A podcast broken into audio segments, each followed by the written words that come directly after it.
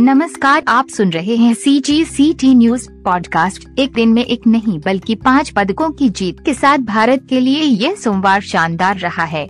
भारत की अवनी लेखरा देश के लिए निशानेबाजी में पैरालंपिक स्वर्ण पदक जीतने वाली इतिहास में पहली भारतीय महिला बन गई और सुमित अंतिल ने पुरुषों की भाला फेंक एफ़ चौसठ प्रतिस्पर्धा में स्वर्ण पदक जीता।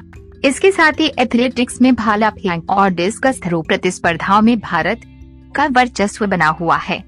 रविवार के शानदार प्रदर्शन को आगे बढ़ाते हुए भारत के प्रसिद्ध भाला फेंक खिलाड़ी देवेंद्र ने टोक्रियो में अपना तीसरा पैरालंपिक पदक और चौसठ दशमलव तीन पाँच मीटर के व्यक्तिगत सर्वश्रेष्ठ प्रदर्शन के साथ एफ़ छियालीस श्रेणी में प्रतिष्ठित रजत पदक जीता। देवेंद्र ने भारतीय खेल प्राधिकरण गांधीनगर में प्रशिक्षण हासिल किया है। इसके अलावा राजस्थान के सुंदर सिंह गुर्जर ने चौसठ दशमलव शून्य एक मीटर के सीज़न का सर्वश्रेष्ठ प्रदर्शन करते हुए तीसरा स्थान हासिल किया और भारत ने इस प्रतिस्पर्धा में कांस्य पदक हासिल किया।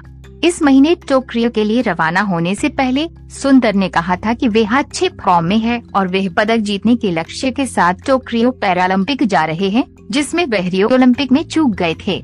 उन्होंने कहा था, मैं 2016 से टीओपीएस से जुड़ा रहा है और शुरुआत से ही टीओपीएस और साई ने खासा समर्थन किया है। यहाँ तक कि हाल में वेट रनिंग और एक चेवलिन खरीदने में वित्तीय सहायता की गई। इससे मुझे भाला फेंकने में खासी सहायता मिली। मैं समर्थन का आभारी हूँ, जो मुझे उपलब्ध कराया गया है। देवेंद्र और सुंदर भारतीय खेल प्राधिकरण एस के target Olympic podium scheme, TOPS, का हिस्सा रहे हैं और स्पोर्ट्स साइंस सपोर्ट के साथ अंतर्राष्ट्रीय प्रतिस्पर्धाओं, राष्ट्रीय कोचिंग शिविरों के लिए सरकार द्वारा वित्त पोषण किया गया है। सुंदर के मामले में प्रोस्थेसिस उपकरण और कोच शुल्क अनुदान के लिए वित्तीय सहायता उपलब्ध कराई गई।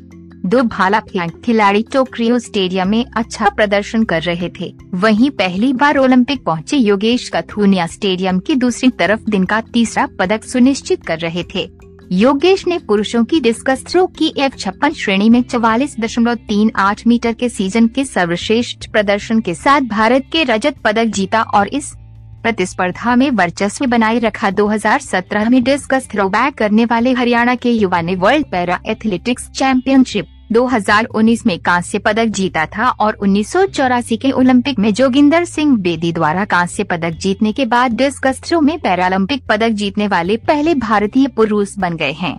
देवेंद्र और सुंदर की तरह योगेश भी साइकिल पहल का हिस्सा रहे हैं, जिसने योगेश के लिए चार अंतर्राष्ट्रीय प्रतिस्पर्धाओं में वित्त पोषण किया और स्पोर्ट्स साइंस के समर्थन के साथ राष्ट्रीय कोचिंग शिविर उपलब्ध कराए गए। सभी तीनों एथलीट्स को टोक्रियो पैरालंपिक में पदक का मज़बूत दावेदार माना जा रहा था और वे उम्मीदों पर खड़े उतरे।